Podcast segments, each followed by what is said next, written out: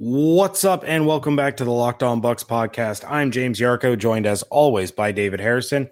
You can find everything that we're doing over at bucsnation.com and make sure you follow along on Twitter at Locked On Bucs, at JYarcho underscore Bucs, and at DH82 underscore Bucs.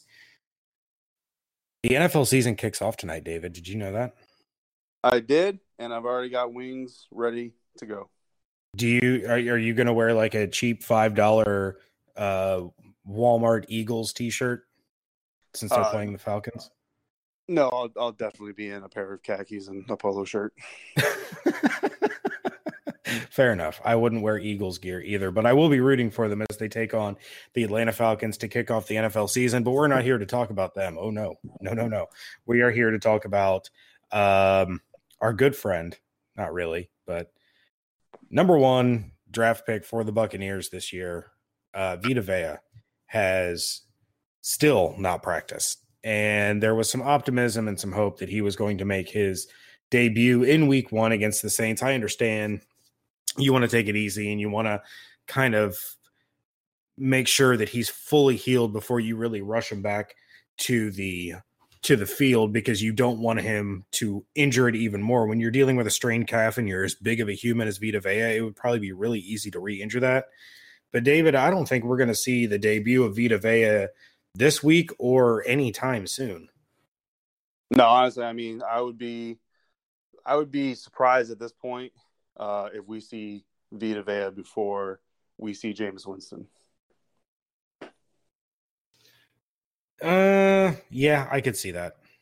I could see how that would make. Oh no, David. I'm I I'm sorry. I, to our listeners, I'm a little distracted. I have a fantasy draft going on simultaneously. and it just auto picked Ryan Succop for me. So I'm going to be making a very quick kicker transaction as yeah. soon as everything is finalized because that, ooh, that is bad.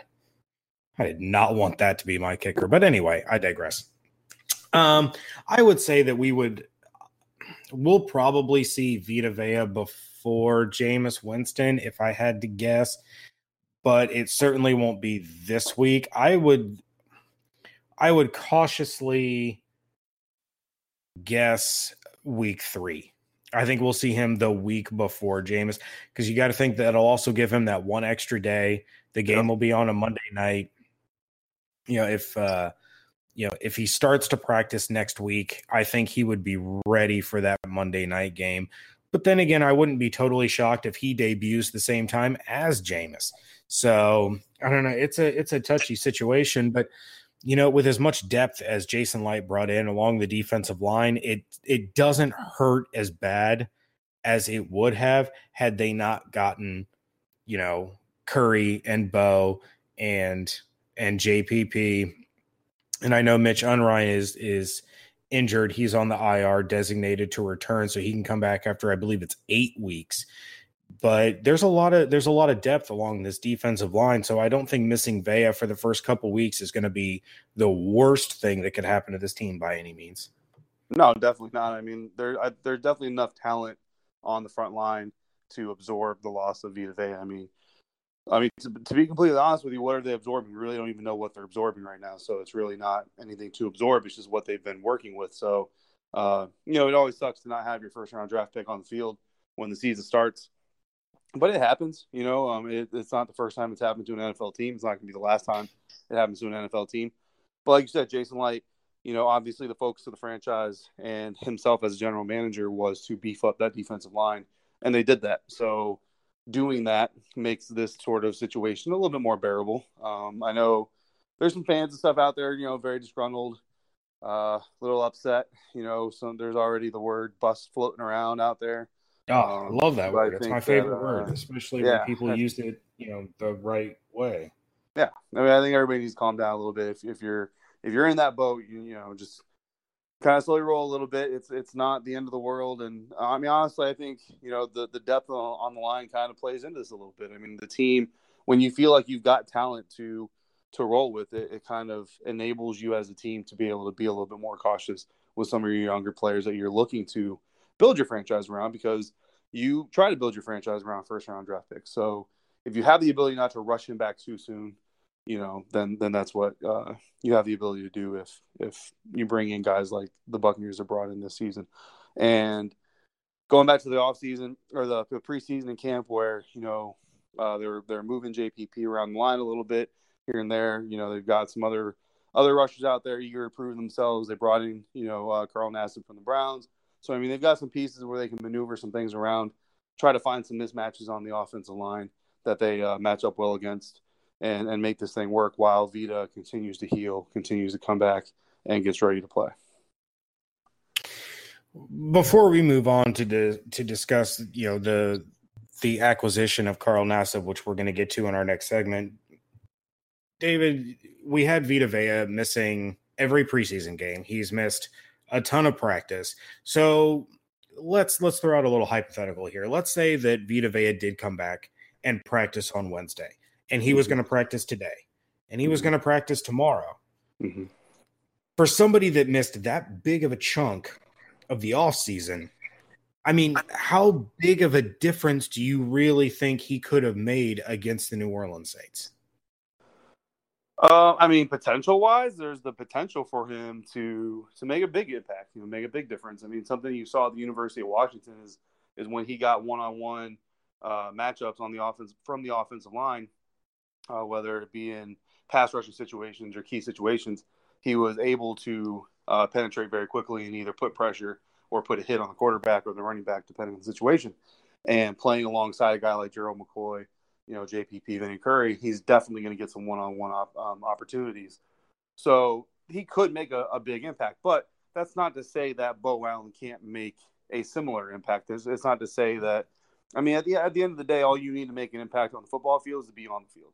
You know what I mean? And uh, it, it's it's the potential is there for it to be great, which is why he's a first round draft pick, right? But we shouldn't confuse potential to be great uh, with deficit of greatness. If that makes any sense. Yeah, yeah, that makes sense. And you know, I kind of look at it from the fact that you know Vea, though he can break through the offensive line and get to the quarterback, that's not what he's known for. That's not really why they brought him in.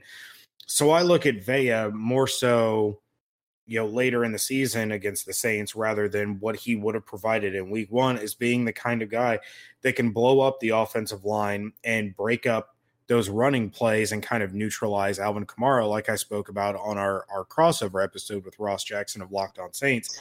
That's going to be a huge key is you know neutralizing the running game with Kamara and and getting pressure on Brees. If you allow Kamara to run wild like he did against the Bucs last year, if you allow Brees to be comfortable in the pocket, he'll pick you apart.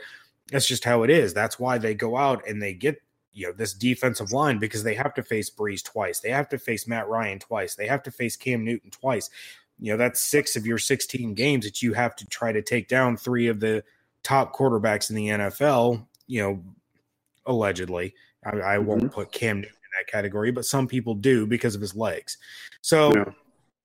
you know, I, I see Vea as being that kind of player. Now, could he have been that player on Sunday? I don't think so because of all that time that he missed. Um, but I, I would say that you're right that his his upside for this week, you know, would have made him valuable, of course and, and, you would like to see him on the field, but at the same time, you you know that upside, you know that value. That's why you want to make sure that calf is healthy before you really push him too fast. Because yeah. if Vea goes down to an extended injury and he's gone for the season, you're already missing Unrein for the first half of the year. What happens if Gerald McCoy goes down with an injury, or you lose Pierre Paul, or you lose Curry? You know that that depth can can be depleted real real fast. Oh yeah, and I mean I think that you know, I'm not I'm not an NFL defensive line coach. I'm not a defensive coordinator, so I don't know what they've schemed and what they've game planned already. But I mean, if you were if you were able to bring Vita along this week and then have him available for week one, you know, it, the wiser decision. I, I don't think he would start. You know, just because of the time he has missed and the fact that he's a rookie and it would be uh, his his first real NFL experience. But putting him in in specific situations like i'm not going to want to put him in on a goal line situation just because his his lower his lower body isn't fully healthy at, at the moment you know what i mean but putting him in i'll say a pass rush situation where you can try to get him to push the middle try to kind of uh, disrupt that pocket a little bit and let some of your edge rushers get in or something like that. And then you also help them out by bringing a blitzer up the middle. So that kind of makes that kind of forces them to disengage from a double team if he happens to get one, or if they've got a running back staying in chip block, it keeps that running back from hitting your guy while he's engaged with another player. You know what I mean? So there's things you could do as a defensive coach to kind of help this kid who is getting on the field for the first time in a long time in, in real active football, coming back from injury, being a first year player. You know, uh, uh, but so there's so there's a lot of things the team could do when he comes back, and that's some of the things they probably will do when he comes back, uh, whether it be next week or week three or whenever it happens, is kind of ease him into things because, again, going back to your original point, you bring in all these veterans and these pieces so that you don't have to rely on your youth, you know, and, and that's something that uh, the Buccaneers defense hasn't been always been able to do. We look at it in the secondary. That's what makes a lot of people nervous about the secondary is you got Brent Grimes, you got Chris Conte, who, I mean, probably about as much of a, div, a divisive player as there is on the roster, and then you got a whole bunch of young guys, you know, and that's what makes people nervous about the secondary, and that's what makes other teams kind of salivate when they look at uh, playing the Buccaneers is is all the you know all the rookies or the or the second year players or you know the struggling first round draft picks. So yeah, I mean it's just it's it's a smart way to do things. But yeah, as far as week one specifically, you know, I mean the potential there is the potential is there, but if you're coaching smart and you're playing with your with your pieces smart, you're going to put guys in there who have been able to practice, who have been able to get reps and prepare for this game versus the young guy who's had to watch it. Mental reps are important, but mental reps don't replace getting punched in the mouth uh, by an NFL offensive lineman over and over again. Well, David, uh, a few minutes ago, as I as I displayed my disgust on the air, I I made a pretty bad bet by trusting the auto draft to pick the right kicker for me. Yes, you did. But I think I'm going to counter the karma that that induced by making a really good bet with our friends over at my bookie because the truth is I don't know who's going to win. You know, I I think the Bucs are going to cover nine and a half points. I can tell you that much. But if yeah. you think you know, you got to check out my bookie. Remember, who you're betting on is just as important as who you're betting with. That's why I always tell people to bet with my bookie. Trust me, guys, they are your best bet this season. They've been in business for years, have great reviews online, and their mobile site is easy to use. You lay down some cash and you win big today. David and I would only recommend a service to our listeners that have been good to us. And that's why we are urging all of you to make your way to MyBookie. You win, they pay. They have in game live betting, the most rewarding player perks in the business. And for you fantasy guys out there, you can even bet the over under on how many fantasy points a player will score each game. I would hammer the under on Ryan Succop. That's why I'm going to drop him as soon as I can without having to use a, a waiver there in that in that league that I just drafted in. Join now, and my bookie will match your deposit dollar for dollar. Put in $10, put in 25, 50, 100, 500, 1000. All you have to do is use promo code locked on to activate the offer. Again, they will match your deposit dollar for dollar. Visit MyBookie online. That's M Y B O O K I E. And don't forget to use the promo code LOCKED ON, L O C K E D O N, when creating your account to claim your bonus. You play, you win, you get paid.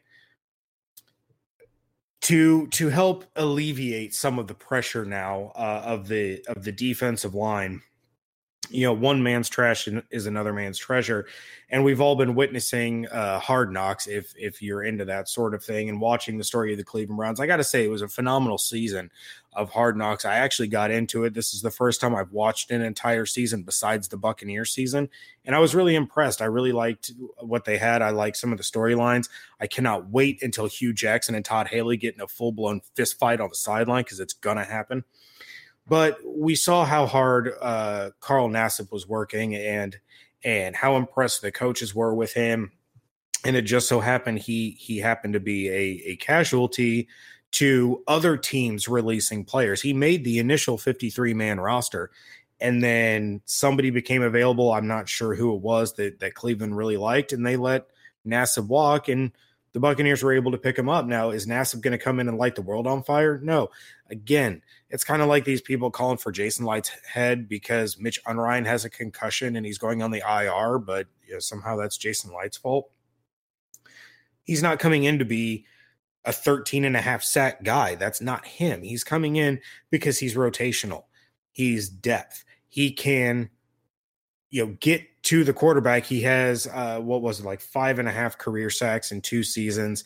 Um, but he only started four games as a rookie two years ago. He's a third round pick.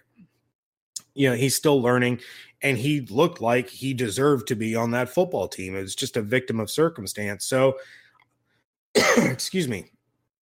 I like what Nassib brings to this team. I like the depth that he provides. I like the fact that it's somebody who's still young, still learning, and now Coach Buckner gets his hands on him and might turn him into a pretty formidable piece along the defensive line. But you know, I I don't want fans out there expecting Nassib to come in and supposed to be you know JJ Watt. That's not how this works. Not every free agent signing is a starter and a Pro Bowler. Not every draft pick is going to go on to win Rookie of the Year or an NFL MVP. There's 53 guys on this team.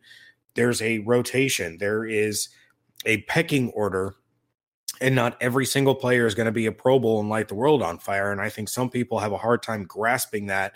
And they want to say that the GM isn't doing their job because they're signing this bum who only got two sacks this season. Well, you know, he only was on the field for 14% of the snaps because Jason Pierre Paul doesn't come off the field. That's that's how Jason Pierre Paul is.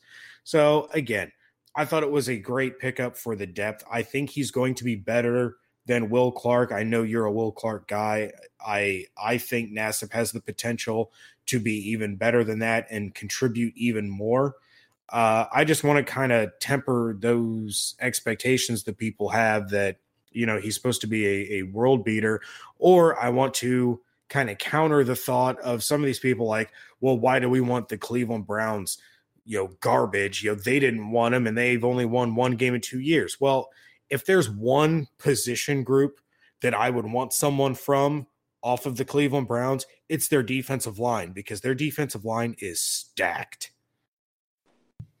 Yeah, I mean that's what you know. Like you said, the only part of this whole situation I really don't like is is the fact that the Bucs uh, released Will Clark in the process.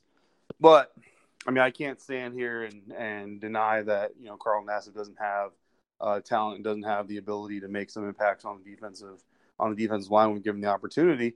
I just happen to be a fan of Will Clark.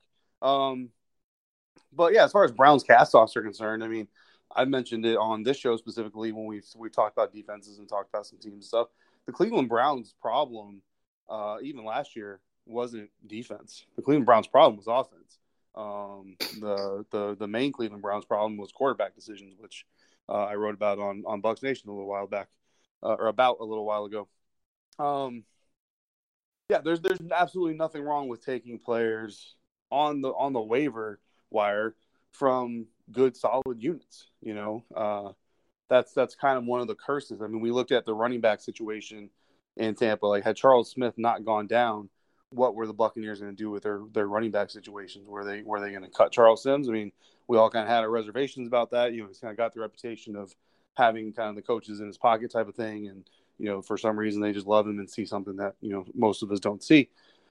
But could they run the risk of putting a Shaun Wilson on the practice squad and not getting him poached? Probably not. Um, you know, stuff like that.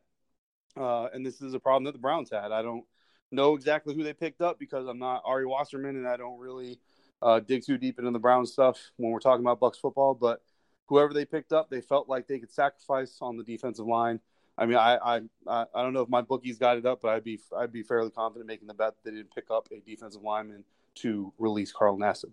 Um, they probably picked up a different position to release him. If I'm wrong, let me know, and you know, on Twitter or whatever, and I'll take the L on that. But uh, like you said, the, the, Browns are deep when it comes to to pass rushers. They're, the Browns are deep when it comes to defensive line. Uh, the Buccaneers are not. They've definitely gotten deeper, right? Um, but we're the same fan base who have been moaning and groaning about lack of pass rushing in the preseason. Uh, we talked about it again just recently about you know the fact that it's come out from multiple sources that the Bucs really just didn't show everything they've been working on or planning to do with their pass rush and their defensive line. So it's kind of a wait and see type situation. But again, the focus of the offseason was defensive line. It continues to be the focus. Um, if the secondary falters and these young guys don't make a name for themselves, then you know the focus next year will probably be secondary. And if if the depth and the additions to the defensive line pan out, we've already got really good linebackers, and then they focus on the secondary next year. This is how you build a team. You know, um, I hate I hate to be as cliche as say Rome wasn't built in a day, but it, I mean it's the truth. Uh, so this is how you build a team, and Carl Nassib's got talent. Uh, he was a third round draft pick for a reason. So it, you know it is what it is. Hopefully he does well. He's got a very short turnaround to get on the field, but uh, he, he's got a pretty a pretty specific set of skills, and it's not going to take a whole lot of time for him to get into a position where he can learn enough to try to have an impact. And uh, you know he, he's probably going to be overshadowed by Noah Spence's sack and forced fumble, but other than that, you know I hope that uh, he comes in and shows everyone that he was a worthy pickup. All right, well, David, I I think that's going to do it for me for this episode. Do you have anything else you want to touch on before we get out of here? Uh no, yeah, I think I think we pretty well covered all that. All right. Well, of course, we will be back tomorrow with our final episode before the Buccaneers' first game of the 2018 season. But until then, make sure you're checking out everything that we're doing over at bucsnation.com and make sure you continue to call in with your voicemails. We've gotten quite a few we appreciate those calls on, on the last episode. We asked uh, we asked for you guys to send in your bold predictions after david and i each made ours. Some of you have done that. Some of you called in with some questions. Uh, we're not going to play those right now. We're going to play the other ones here at the very end of the episode. Just because you don't hear yours today doesn't mean it won't eventually get played or you know it, it doesn't mean that you should stop trying because we're going to play as many as we can. And again every single person whose voicemail gets played, you're entered into our contest to win that autographed custom black Kwon Alexander jersey. Comes with the certificate of authenticity, so you know it is the real deal. So please continue to call and leave those voicemails at 813 444 5841. And make sure you're following along on Twitter at Locked On Bucs, at JYarcho underscore Bucs, and at DH82 underscore Bucs. We would like to thank each and every one of you for joining us right here at Locked On Bucs.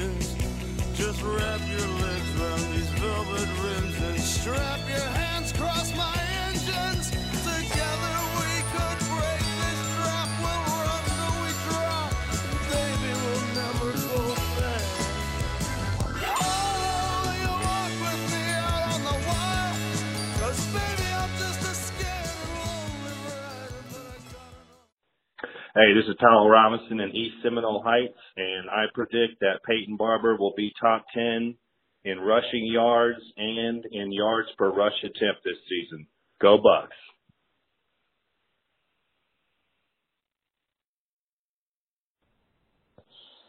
Hello there, James and David. It's your boy, Chef Aaron. Uh, just calling in, and uh, maybe I'm the one of the first calls you get. Uh, I would say bold predictions for week one of the NFL season and for hopefully the Bucs playoff uh appearance here. Hopefully don't jinx ourselves, but anyways, yeah. This week I predict that Peyton Barber will have over 120 yards rushing and two touchdowns, and I think Catanzaro makes a game